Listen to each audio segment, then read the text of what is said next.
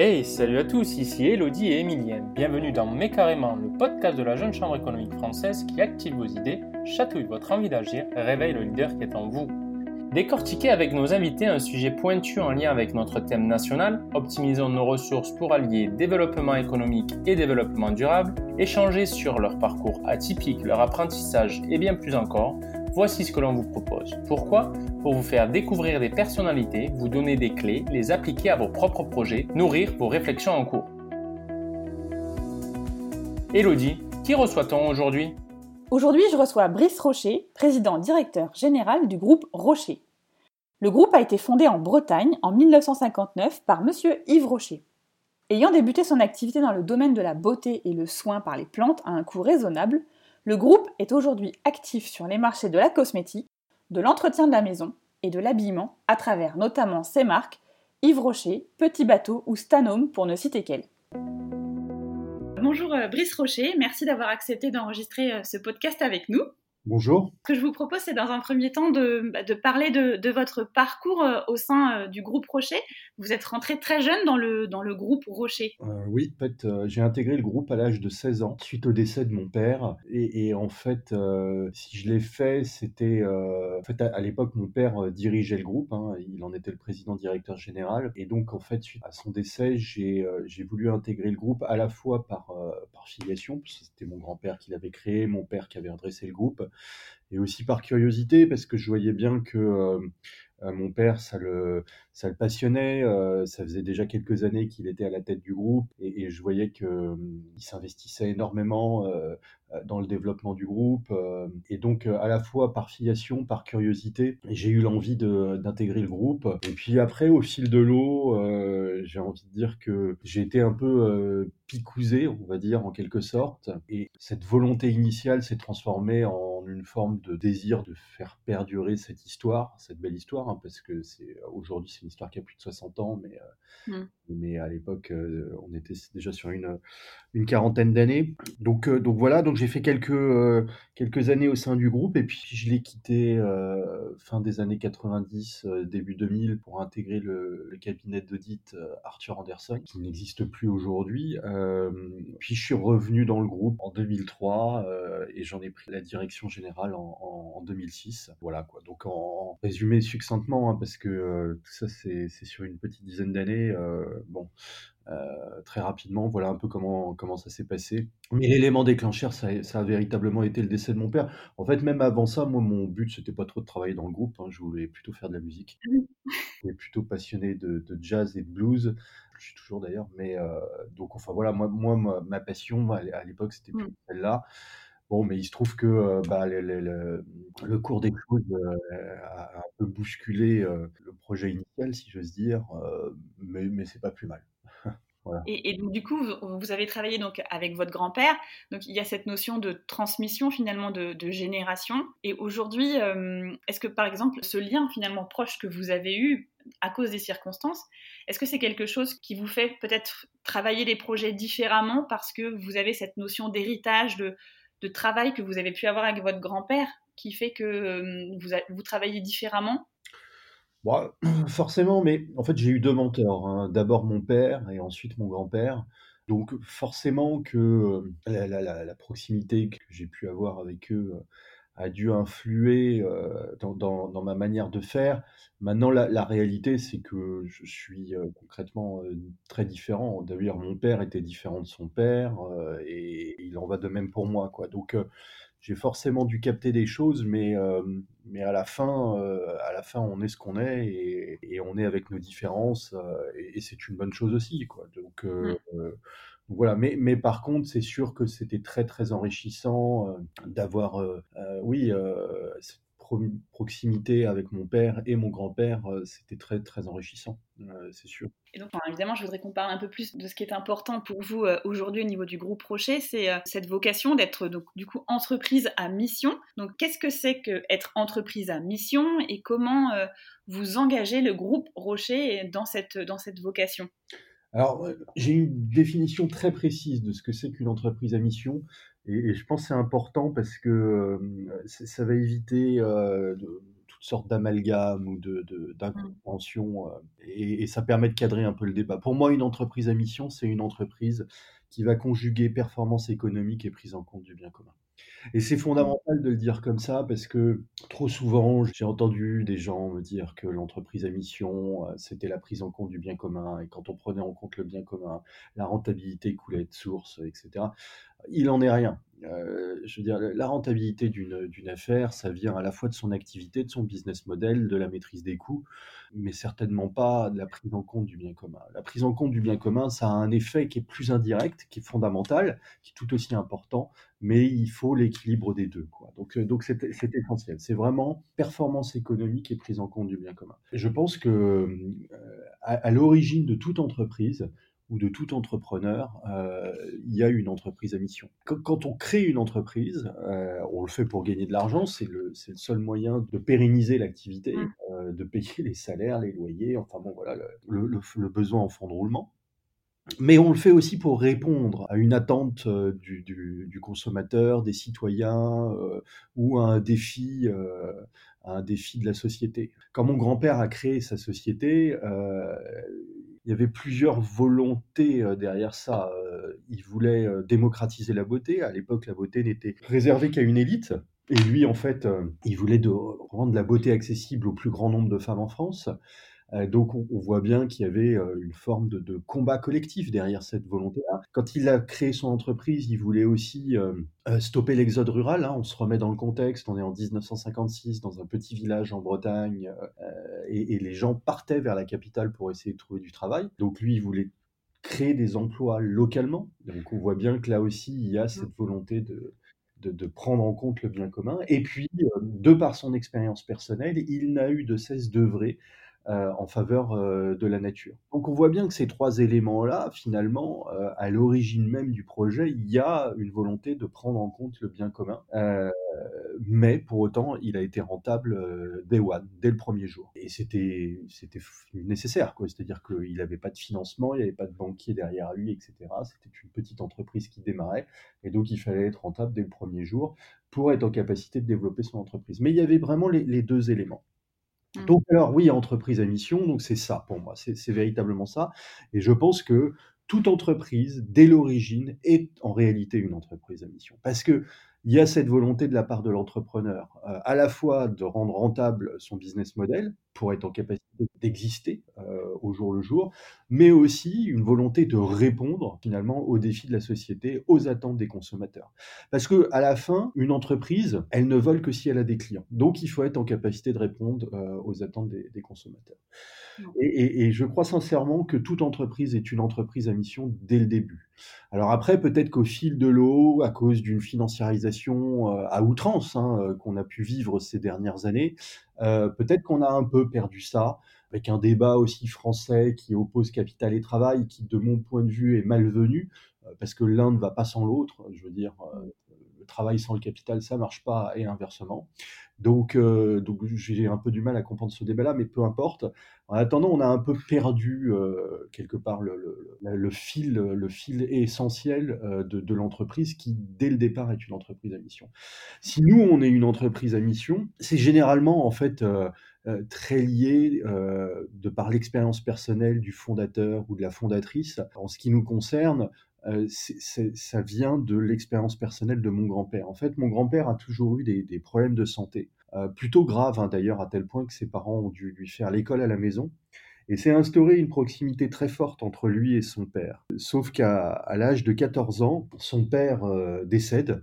Donc euh, évidemment, c'est un drame familial. Et on se remet dans le contexte, on est en 1944 dans un petit village en Bretagne, à la Gatineau, pas beaucoup de distractions pour un gamin de 14 ans. Et donc en fait, il se réfugie dans la lande bretonne pendant deux ans. Non pas qu'il dormait dans les bois, mais en fait, il passait ses journées en forêt. Euh, et ça lui a apporté une forme de consolation, d'apaisement, voire de protection. Et en fait, très tôt, très jeune, il a pris conscience que la nature avait un impact euh, positif sur notre bien-être. Et c'est pour ça, c'est grâce à cette expérience personnelle, euh, en fait, qu'il n'a eu de cesse d'œuvrer pour le bien commun tout au long de sa carrière professionnelle. Par exemple, quand il crée sa société en 1956, dans les années qui ont suivi, il a pris des décisions qui justement prenaient en compte le bien commun. Donc, Mm. j'en cite à quelques-unes, hein, cette volonté de créer des emplois localement, cette volonté de démocratiser la beauté, mais cette expérience de nature lui a aussi fait prendre conscience de l'importance de la biodiversité. Par Mm. exemple, dans les années 70, il s'est opposé au remembrement des terres agricoles. Et on comprend pourquoi il y avait ce débat euh, sur ce sujet-là pour des problématiques, pour des, enfin, pour des problématiques, pour des enjeux de, de rendement, de productivité, etc. Mais lui, en fait, il ne voulait pas sacrifier les haies bocagères, les sentiers, etc., justement pour préserver la biodiversité. Et donc, il s'est opposé au remembrement des terres agricoles. Euh, en 89, il prend la décision d'arrêter les tests sur animaux, 15 ans avant la loi. En 97, il décide que l'ensemble des champs de plantes et de fleurs euh, qu'il possédait en Bretagne soient certifiés agriculture biologique. En 2006, euh, il décide d'arrêter les sacs plastiques en magasin, etc., etc. Et donc, on voit bien tout au long de sa carrière, il n'a eu de cesse d'œuvrer pour le bien commun. Est-ce que concrètement, ces décisions, les exemples que je viens de vous donner, est-ce qu'ils ont euh, contribué à améliorer la rentabilité euh, de l'affaire? Certainement pas, au contraire, c'était des coûts Mm. euh, supplémentaires. Mais il était en capacité de les absorber. Et, donc, c'est pour ça qu'il a, qu'il a pris ces décisions. Et donc, en fait, il n'a eu de cesse de, voilà, de conjuguer performance économique et prise en compte du bien commun. La difficulté, c'est de placer le curseur euh, voilà, pour euh, garantir une bonne profitabilité de l'affaire, hein, ce qui est essentiel, hein, parce que si vous flirtez avec des niveaux de rentabilité qui sont trop bas, vous ne mettez pas en capacité d'absorber des chocs ou des aléas négatifs euh, quand ils arriveront. Parce que dans la vie d'une affaire, il y a toujours des chocs ou des aléas négatifs. Regardez, euh, prenez les- On l'a l'exemple. vu le mois dernier Exactement. avec. Exactement. Vous prenez, regardez, prenez l'exemple de la, qui- probablement l'entreprise à mission la plus, euh, la plus connue dans le monde euh, et la plus emblématique et qui incarne plus en fait cette philosophie, c'est probablement Patagonia. Bah, Qu'est-ce qui s'est passé? Euh, Rose Marcario, qui est quand même une directrice générale emblématique, euh, elle vient de quitter la boîte euh, il y a quelques semaines. On ne sait pas bien pourquoi. Euh, C'était manifestement pas prévu parce qu'elle a été remplacée par euh, le directeur des opérations euh, j'imagine de manière intérimaire, le temps qu'on lui trouve un remplacement.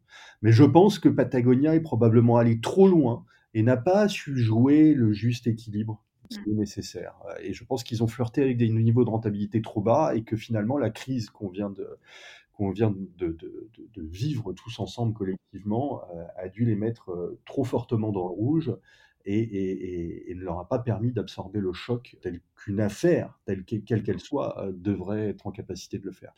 Donc c'est- c'est un débat complexe. Hein, euh, c'est pas. euh, il faut trouver le juste équilibre entre les deux. Et, juste pour, euh, préciser, euh, c'est important parce que il y a un sens dans la phrase. Euh, la définition que j'ai donnée, c'est une entreprise à mission, c'est une entreprise qui va conjuguer performance économique et prise en compte du bien commun. La phrase commence par performance économique. J'aurais pu dire c'est une entreprise qui va conjuguer prise en compte du bien commun et performance économique. Non, non, c'est d'abord la performance économique. C'est ça qui va permettre de payer les salaires, les loyers, etc. Et puis ensuite, on est en capacité de rétribuer une partie de la richesse qui a été générée pour euh, le bien commun et la société. Euh, mais il y a véritablement un sens, quoi. C'est bien de le préciser parce que c'est important. Et euh, du coup, dans, dans ce que vous avez aussi évoqué, c'est que finalement, votre grand-père, à chaque étape, il était précurseur, novateur dans, le, dans les décisions, dans les stratégies qu'il a prises au niveau de l'entreprise. Par exemple, quand il a, il, il a supprimé, par exemple, les, les sacs plastiques dans les, dans les magasins. Aujourd'hui, vous, dans vos réflexions, c'est quoi le- les sujets que vous vous dites euh, très clairement demain il faut qu'on aille vers ces sujets-là parce que ce sera, ce sera la norme, entre guillemets, dans peut-être 10 ou 15 ans. C'est quoi, vous, votre vision aujourd'hui des sujets qui sont un peu novateurs, qui vont faire que justement, Mm. encore plus, on ira euh, plus loin dans cette notion d'allier la performance et le bien commun? Je pense, je pense que ce qui est fondamental euh, pour une entreprise, euh, dans le cadre de, l'entreprise à mission, euh, c'est de déterminer sa raison d'être. C'est essentiel. Ça, c'est une des dimensions de la loi Pacte qui permet de devenir une entreprise à mission. Mais ça commence d'abord par ça. Pourquoi c'est essentiel? Parce que déterminer sa raison d'être, condition de bien le faire, hein, bien évidemment. J'ai vu des raisons d'être beaucoup trop génériques et, pourrais vous expliquer pourquoi ça, ne- vole pas de mon point de vue. Mais ce qui est essentiel dans la raison d'être, c'est de déterminer son combat. Euh, parce que là aussi, j'ai- vu trop d'amalgames sur à partir du moment où on déclare qu'on est entreprise à mission, les gens pensent que l'entreprise est de tous les combats. J'ai été contacté par la LICRA, par exemple, où on m'a demandé si l'égalité homme-femme était respectée à 300%, etc. Non pas que ces sujets-là soient pas importants, hein, bien, bien au contraire, ils sont importants, il faut les adresser, etc.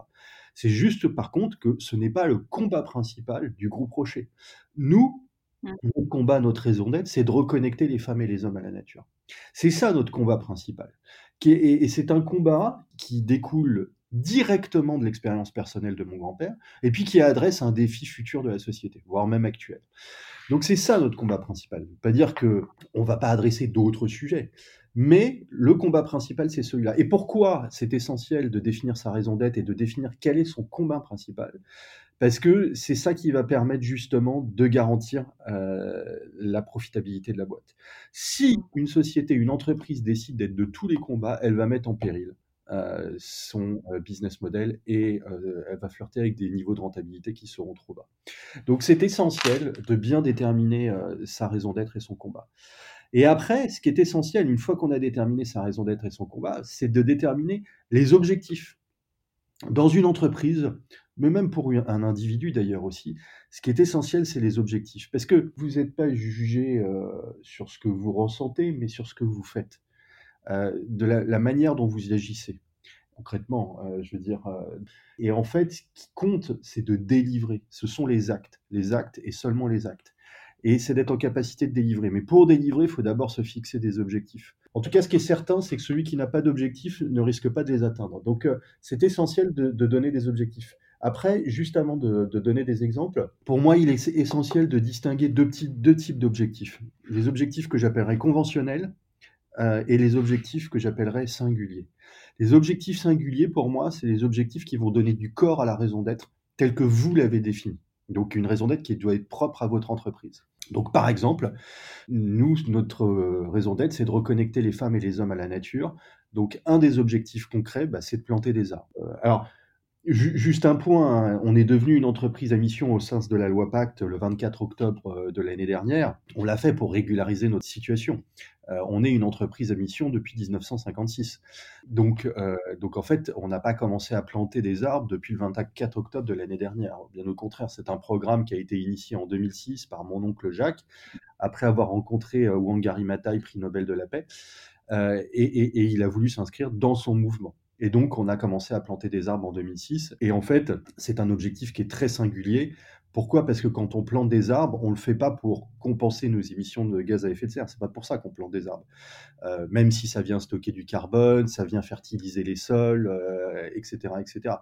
On, on, le fait parce que on le fait avec nos différentes communautés. Quand on plante des arbres, on le fait avec nos collaborateurs, nos clientes, nos partenaires franchisés, nos fournisseurs, des ONG, des agriculteurs. Bref, on le fait avec tout un tas de communautés. Puis bon, quand on va planter, je sais pas moi, 1600 arbustes, bah ça prend la journée, hein, mine de rien, c'est pas en cinq minutes.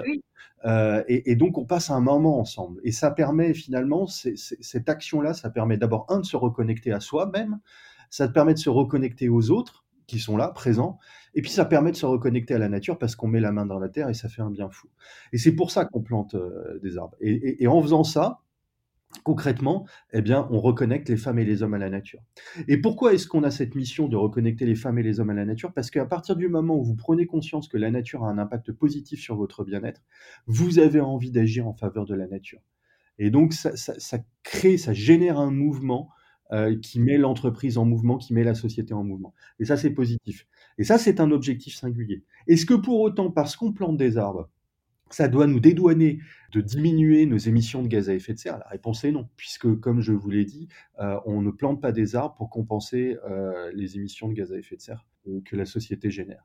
Donc là, on en arrive aux objectifs conventionnels qui consiste concrètement, bah oui, à diminuer nos émissions de gaz à effet de serre. Alors là, on se met dans le cadre des euh, scénarios le plus ambitieux du GIEC, qui veut que euh, qu'on se fixe comme objectif de diminuer, euh, nous, la société, enfin toutes les sociétés dans le monde, de diminuer nos émissions de gaz à effet de serre de moitié d'ici 2030. Bah voilà, ça c'est notre objectif. Et on commence directement par la plateforme logistique centralisée qui est en Bretagne à Lagacy, qui sera carbone neutre d'ici la fin de cette année. Et puis l'ensemble euh, des sites euh, de Lagacy seront carbone neutres en 2025 et l'ensemble des sites de la Bretagne seront carbone neutres en 2030, etc., etc. Mais ça, j'ai envie de dire que c'est un objectif qui doit être commun à toutes les sociétés du monde. Euh, il est conventionnel. Il est concrètement cet objectif-là, il est pas, il, contribue pas à reconnecter les femmes et les hommes à la nature. Mais pour autant, il faut le faire. On est bien d'accord. Donc, il faut bien les deux. Il faut à la fois les objectifs conventionnels, sinon on risque d'être taxé de purpose washing et à juste titre. Mais il faut aussi des objectifs singuliers qui vont donner du corps à votre raison d'être. Par exemple, un autre objectif singulier qui me, qui me tient à cœur, en Bretagne, l'ensemble des sites, euh, qu'ils soient industriels ou euh, notre éco-hôtel spa, euh, etc., sont des refuges biodiversité. C'est-à-dire qu'ils ont la certification LPO, Ligue de protection des oiseaux. On a des sites un peu partout dans le monde. Pour moi, d'ici 2030, au plus tard, l'ensemble des sites qui sont sous la bannière gros Rocher, si j'ose dire, doivent devenir des refuges biodiversité. Et quand un site devient un refuge biodiversité, est-ce que ça contribue à reconnecter euh, les femmes et les hommes à la nature? En tout cas, ceux qui vont sur site, oui. Donc, ça vient donner du corps euh, à, cette mission. Donc voilà, donc euh, concrètement, voilà, c'est à la fois et, la mission de reconnecter les femmes et les hommes à la nature, c'est pour respecter et préserver notre belle planète. Mais vous voyez, ça, c'est un objectif indirect. Le premier objectif, c'est d'abord de reconnecter les gens à la nature pour qu'ils prennent conscience que la nature a un impact positif sur notre bien-être et, mmh. après, ça leur donne envie d'agir en faveur de la nature. Vous savez, il y a des mmh. centaines d'études aujourd'hui qui disent collectivement deux choses, hein, des études scientifiques très concrètes. la nature, elle nous rend plus heureux et la nature, elle nous rend en meilleure santé. D'ailleurs, by the way, on a initié un, un baromètre justement pour parce que ok, ça c'est notre mission. Euh, mais qu'en est-il? Est-ce que les gens ils se sentent plus ou moins connectés à la nature? Euh, Comment mmh ça évolue dans le temps? Euh, Est-ce qu'il y a des différences d'un pays à l'autre, etc., etc. Donc on a lancé un baromètre en France et puis à la rentrée dans une vingtaine de pays dans le monde, justement pour avoir cette photo et être capable de la mesurer dans le temps euh, et j'imagine que derrière, ça va, euh, ça, va nous permettre d'initier un, certain nombre d'actions, euh, etc. Et qu'est-ce qu'on voit? On voit qu'il y a, à travers le baromètre, il y a une corrélation très forte entre le bonheur des gens et leur connexion à la nature. Dit comme ça, ça paraît assez évident, mais c'est toujours mieux de l'objectiver, quoi. Donc, donc, donc voilà. Donc, plus on connectera les gens à la nature, plus ça va euh, les rendre heureux, plus ils auront envie d'agir en faveur de la planète parce que ce sera euh, pour leur propre bénéfice, concrètement. Et puis après, que quand on voit l'entreprise elle est engagée et qu'elle porte ces valeurs-là, ça, permet aussi d'avoir un taux d'engagement au sein de son, de son entreprise qui est forcément aussi plus fort Ouais, je suis 100% d'accord. C'est-à-dire que, en fait, ça vient jouer sur la culture de l'entreprise. Et ça, la mmh. culture d'entreprise, c'est un vaste mot. Euh, derrière, on y met les valeurs, qui sont souvent des mots qu'on placarde sur un mur, etc. Et genre, on mmh. aux actes. Ce qui fait que euh, l'entreprise, elle a telle ou telle culture, c'est par ses actes. Euh, mmh. donc, à partir du moment où vous avez une raison d'être, votre raison d'être, ça devient un filtre qui va venir driver très fortement les objectifs de la société. Et ces objectifs-là vont se traduire par des actes concrets, mais qui, seront euh, nécessairement délivrés par les collaborateurs de l'entreprise. Et donc, en fait, après, les collaborateurs, ils y adhèrent ou ils y adhèrent pas. Mais la raison d'être, c'est une raison d'y être à la fin. Donc, en fait, tout est lié, quoi. Mais, mais ce qui est important, c'est que la raison d'être devient un filtre. Et ce que je, pense, ce que je considère comme important, c'est que quand on veut définir sa raison d'être, pour moi, il y, a, quatre critères euh, très forts à respecter. Le premier, c'est qu'il faut aller puiser la raison d'être de la société dans les racines de l'entreprise ou du fondateur par rapport à son expérience personnelle. Comme je l'ai dit, toute entreprise à l'origine est une entreprise à mission. Donc il faut revenir aux racines de la société parce qu'une marque, euh, ça ne se dénature pas. J'ai trop souvent vu des directeurs euh, généraux, des patrons d'affaires vouloir faire un copier-coller de ce qu'ils faisaient par le passé dans une autre entreprise et, dénaturer la marque. Et ça, c'est casser la marque. Ça, c'est une marque, ça ne se dénature pas. Donc, il faut aller puiser dans les racines de la société. Donc, concrètement, nous, on est allé puiser dans l'expérience personnelle de mon grand-père. Le deuxième, euh, critère qu'il faut bien valider quand on détermine sa raison d'être, c'est que la raison d'être de la société, doit, elle doit adresser un défi futur et actuel.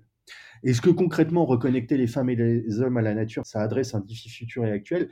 La réponse est oui. On vit dans un monde qui est de plus en plus urbanisé et on est cerné par la technologie. Alors que on est nous-mêmes un produit de la nature. Pendant des milliers d'années, on faisait partie de la nature. On s'est juste déconnecté, distancé de la nature. Et on l'a vu là, à travers le confinement qu'on vient de vivre, qu'on avait un besoin de nature, euh, très concrètement. Donc, euh, est-ce que reconnecter, ça répond euh, à un défi futur actuel? La réponse est oui. Ensuite, il y a un troisième critère qui, qui, est fondamental, c'est que vous devez déterminer le corpus de valeurs sur lequel cette raison d'être va s'établir. Euh, parce que nous sommes dans un monde qui change en permanence. On en est à la troisième révolution industrielle, hein, c'est la révolution numérique qui ne fait que commencer. On, on parle de transformation en permanence, les, business models doivent se transformer, s'adapter, etc., etc. Je suis complètement d'accord avec ça, bien évidemment. Euh, mais dans un monde qui change en permanence, il faut aussi déterminer quels sont les trois, quatre éléments euh, qui ne doivent pas varier dans le temps. Mmh donc c'est essentiel. Euh, c'est essentiel parce que c'est ce qui va ancrer aussi la société et c'est ce qui va lui permettre, c'est une sorte de phare quoi quelque part, euh, et, qui va lui permettre justement de rester euh, solide, quel que soit le niveau de tempête que la société devra traverser. Donc c'est fondamental de capitaliser sur les valeurs intrinsèques de la société et celles-là, elles ne doivent pas varier dans le temps. Et puis dernier élément qui paraît anecdotique mais qui ne l'est pas tant que ça, une fois que vous avez déterminé votre raison d'être, vous prenez le papier en tête de votre principal concurrent et vous l'écrivez dessus.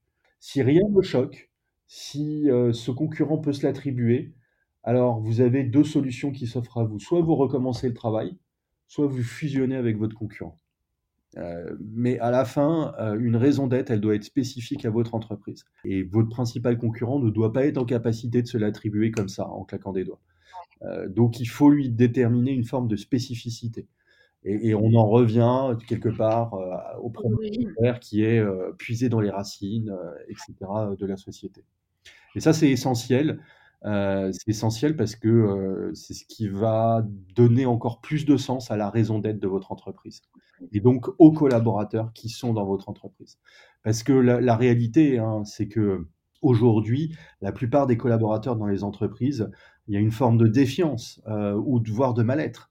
Euh, alors même que euh, les entreprises n'ont jamais fait autant euh, pour les collaborateurs. Mais pourquoi? Parce que la plupart des collaborateurs ne comprennent plus la finalité de l'entreprise et donc la finalité de leur propre action. Et donc c'est essentiel, c'est la raison d'être de ce point de vue-là devient essentielle.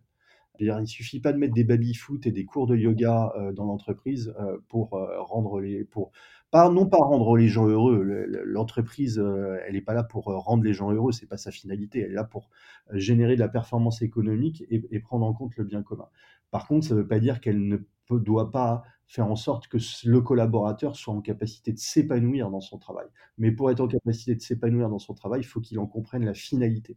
Et aujourd'hui, le monde est devenu tellement complexe on, s'est de plus en plus spécialisé et quelque part, bah, on perd un peu le sens et la finalité euh, de son travail. C'est pour ça que la raison d'être devient essentielle euh, parce qu'elle va déterminer la culture de l'entreprise, mais à condition qu'elle soit bien spécifique. Donc je rejoins ce que vous dites, euh, c'est un phénomène culturel finalement cette raison d'être, mais il faut bien la travailler pour que à la fin le collaborateur puisse en comprendre la finalité. Sans ça, l'entreprise finira par errer euh, un temps euh, et puis euh, et elle se perdra elle-même. Alors, j'ai une dernière question qui me vient et qui fait le lien, je dirais que votre entreprise, elle est vraiment ancrée bah, de par votre famille et donc chacun, chacun à son tour a laissé, a laissé une empreinte au sein du groupe Rocher. Tout à l'heure, vous avez parlé notamment de la troisième révolution euh, industrielle qu'on est en train de vivre maintenant.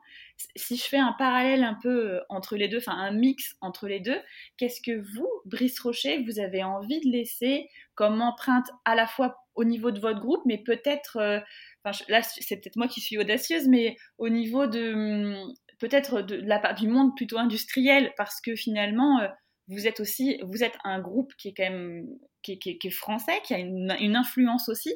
Qu'est-ce que vous, vous auriez envie d'influer, par exemple, sur euh, bah, ce qui viendra après cette troisième révolution industrielle Je crois que cette troisième révolution industrielle, elle remet en cause le travail. Donc elle est de nature à inquiéter euh, pas mal de monde euh, en réalité, parce que la convergence de l'intelligence artificielle, des robots, du, numérique, quoi, concrètement. Ça va de facto, si on se projette, changer profondément la manière dont on travaille aujourd'hui. Ça va probablement annuler un certain nombre de fonctions aussi, probablement. Donc c'est une réalité et on dit même que à horizon 2030, 60% des fonctions qui seront nouvelles et qui n'existent pas aujourd'hui. Donc on voit bien qu'on est dans une transformation et ça peut paraître inquiétant de ce point de vue-là.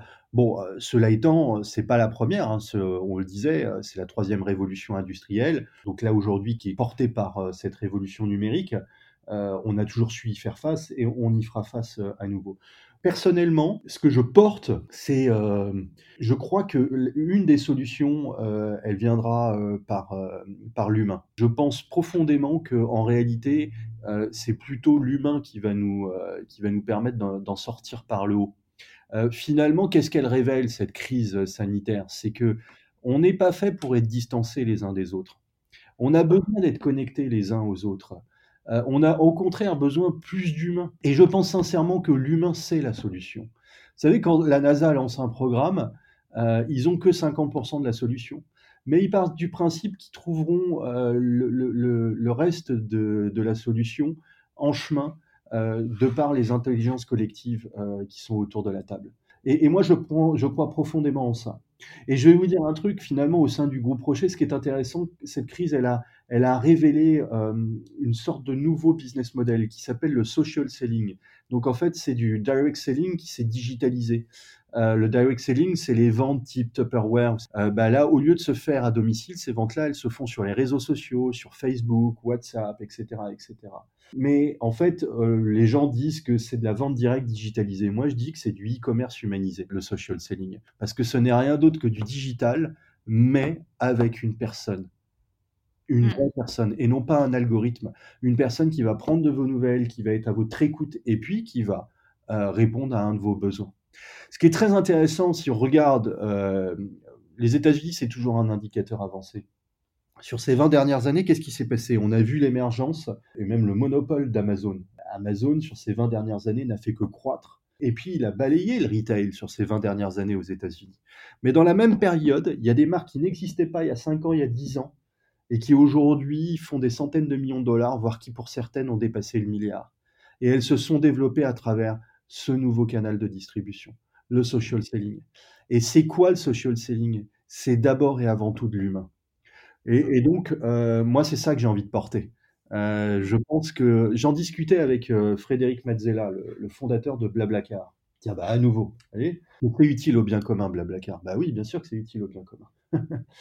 Euh, donc, euh, on voit bien que tout projet entrepreneurial est, une entreprise à mission à l'origine. Mais j'en discutais avec lui et il, était curieux de comprendre le business model du social selling, etc. il me disait, mais ça, c'est une réponse aux pure players, parce que finalement, les pure players, euh, ça détruit de l'emploi, c'est évident. Mais là, en fait, le social selling, non seulement ça n'en détruit pas de l'emploi, ça en crée, mais ça crée quoi comme emploi? Ça crée des entrepreneurs. C'est des consultantes indépendantes. Et en fait, c'est à la fois ce qui est génial dans le social selling, c'est qu'il n'y a pas de barrière à l'entrée. Vous n'avez pas besoin d'avoir le bac euh, pour euh, exercer ce métier-là. Donc ça, c'est fantastique parce que c'est pour tout le monde, à condition d'en vouloir et de se donner la peine euh, de faire le, job correctement. Mais c'est aussi un ascenseur social, à la différence d'Uber qui offre des emplois dans des quartiers qui ont été délaissés, démunis, etc. Mais bon, à la fin de votre carrière, vous êtes toujours chauffeur Uber. Là, dans le social selling, vous avez la capacité de grandir, de vous développer personnellement. Et donc, c'est une forme d'ascenseur social. Et donc, euh, bah, moi, voilà, c'est ça que je porte avec cette volonté de reconnecter les gens à la nature. Pourquoi? Parce que en reconnectant les gens à la nature, ils prennent conscience que la nature a un impact positif sur leur bien-être.